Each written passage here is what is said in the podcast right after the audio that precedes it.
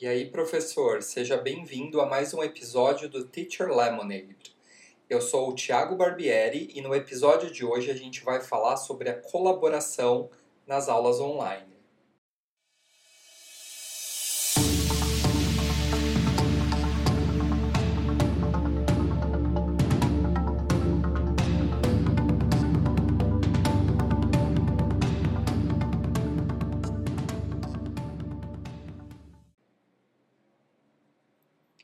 Colaboração é uma das habilidades do século XXI.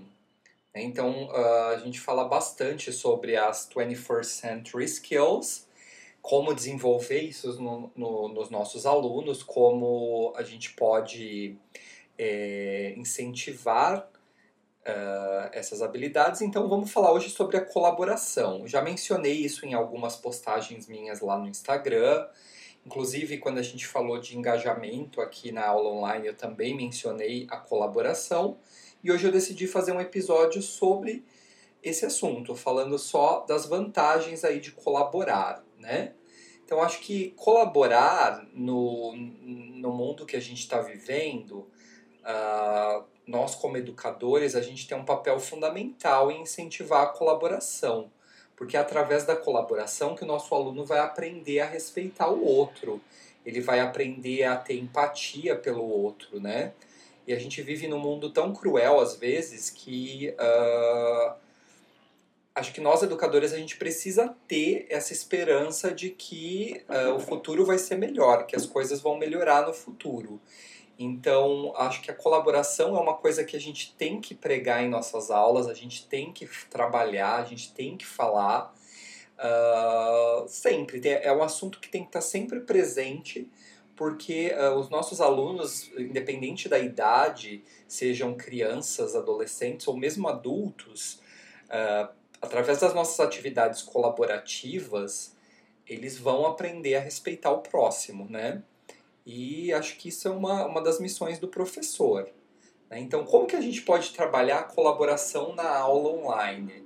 A colaboração ela pode ser vista de muitas maneiras. Então, se você trabalha com uma ferramenta de videoconferência, o simples fato de você dividir os seus alunos nas salas uh, simultâneas, as breakout rooms lá do Zoom, uh, ou alguma outra função de algum outro programa, é, e dá uma tarefa para os alunos trabalharem em pares, em trios, em, em grupos pequenos, você já está fazendo com que eles colaborem uns com os outros, né, para desenvolver o, o inglês, uh, o espanhol ou a, alguma outra coisa que você ensine aí uh, nessas salas simultâneas. Então eu acho que uh, trabalhos em grupos, em pares, uh, são coisas que a gente tem que utilizar mais em nossas aulas.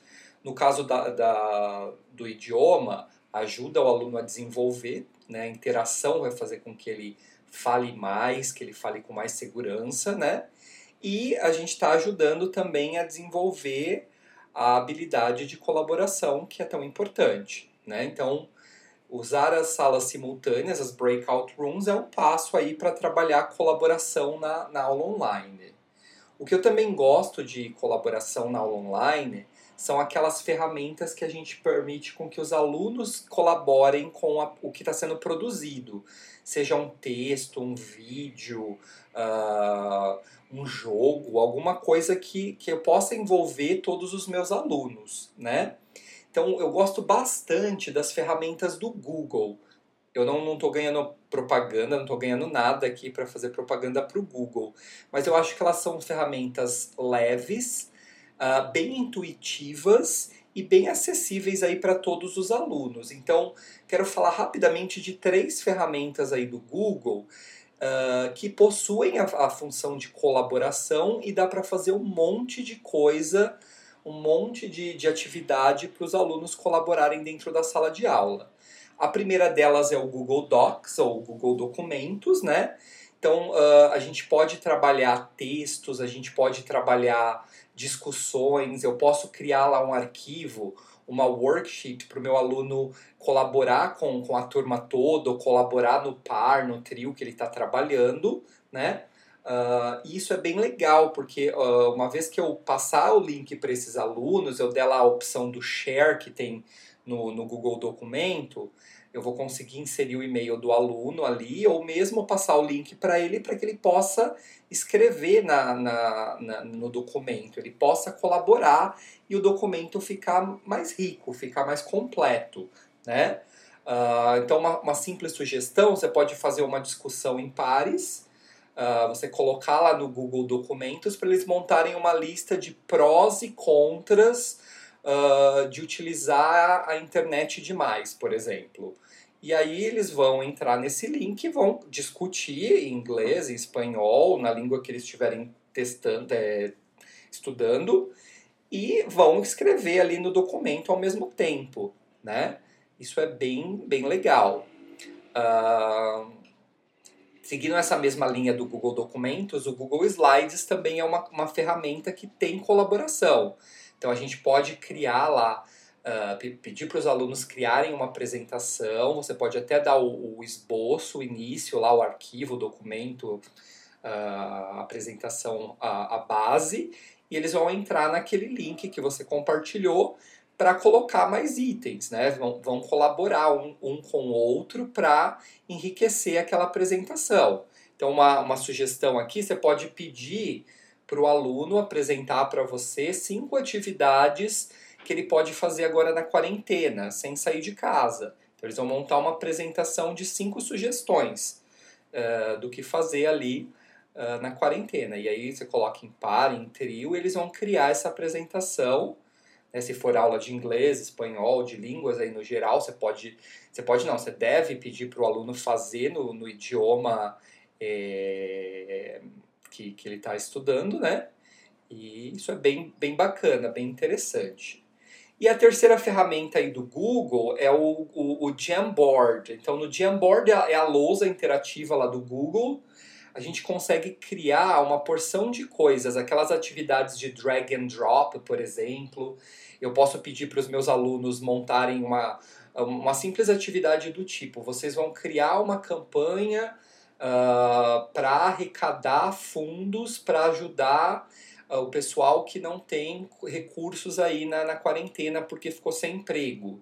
Então aí o, o aluno vai usar o inglês, o espanhol, o idioma que ele está treinando para montar essa campanha. E no, no Jamboard ele vai conseguir você vai compartilhar o link lá da, da lousa, do quadro interativo que você está trabalhando, e eles vão colocar as ideias, vão utilizar fotos, vão fazer como se fosse um mural ali para apresentar para você uh, do, do trabalho. Então, esses três pequenos exemplos, eles mostram que se você colocar os alunos em pares, em trios, para colaborar uns com os outros, você pode ter um resultado muito maior do que uh, apenas o aprender inglês, o espanhol, ou, ou que eles estiverem aprendendo. Eles aprenderem habilidades para a vida, né?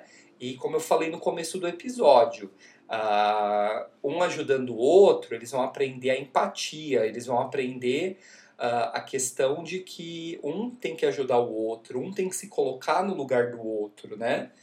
Então eu acho que nas nossas aulas a gente tem que cada vez mais é, promover momentos de colaboração. Não dá mais no século XXI para ter uma aula que só o professor fala. Então ali o aluno tem que participar. E quando eu coloco ele para colaborar com outro amigo, para colaborar uh, num grupo, ele vai ganhar muito mais do que ele foi buscar ali na sala, que era o inglês, o espanhol ou qualquer outro idioma que ele está aprendendo, né? Então essa é a minha dica. Outras ferramentas colaborativas vocês podem uh, acompanhar lá no meu Instagram, tem várias uh, que eu sugeri. Uh, recentemente eu, eu sugeri um, uma ferramenta para eles criarem lá um mapa mental, é, um, é uma opção.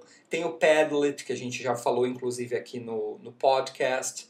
O próprio Twitter, por exemplo, você pode gerar um tópico de discussão e os alunos vão colaborando lá na, na, na no, no, seu Twitter. Eles vão dando as respostas, os replies lá e vai montando aquela, uh, aquela linha de discussão.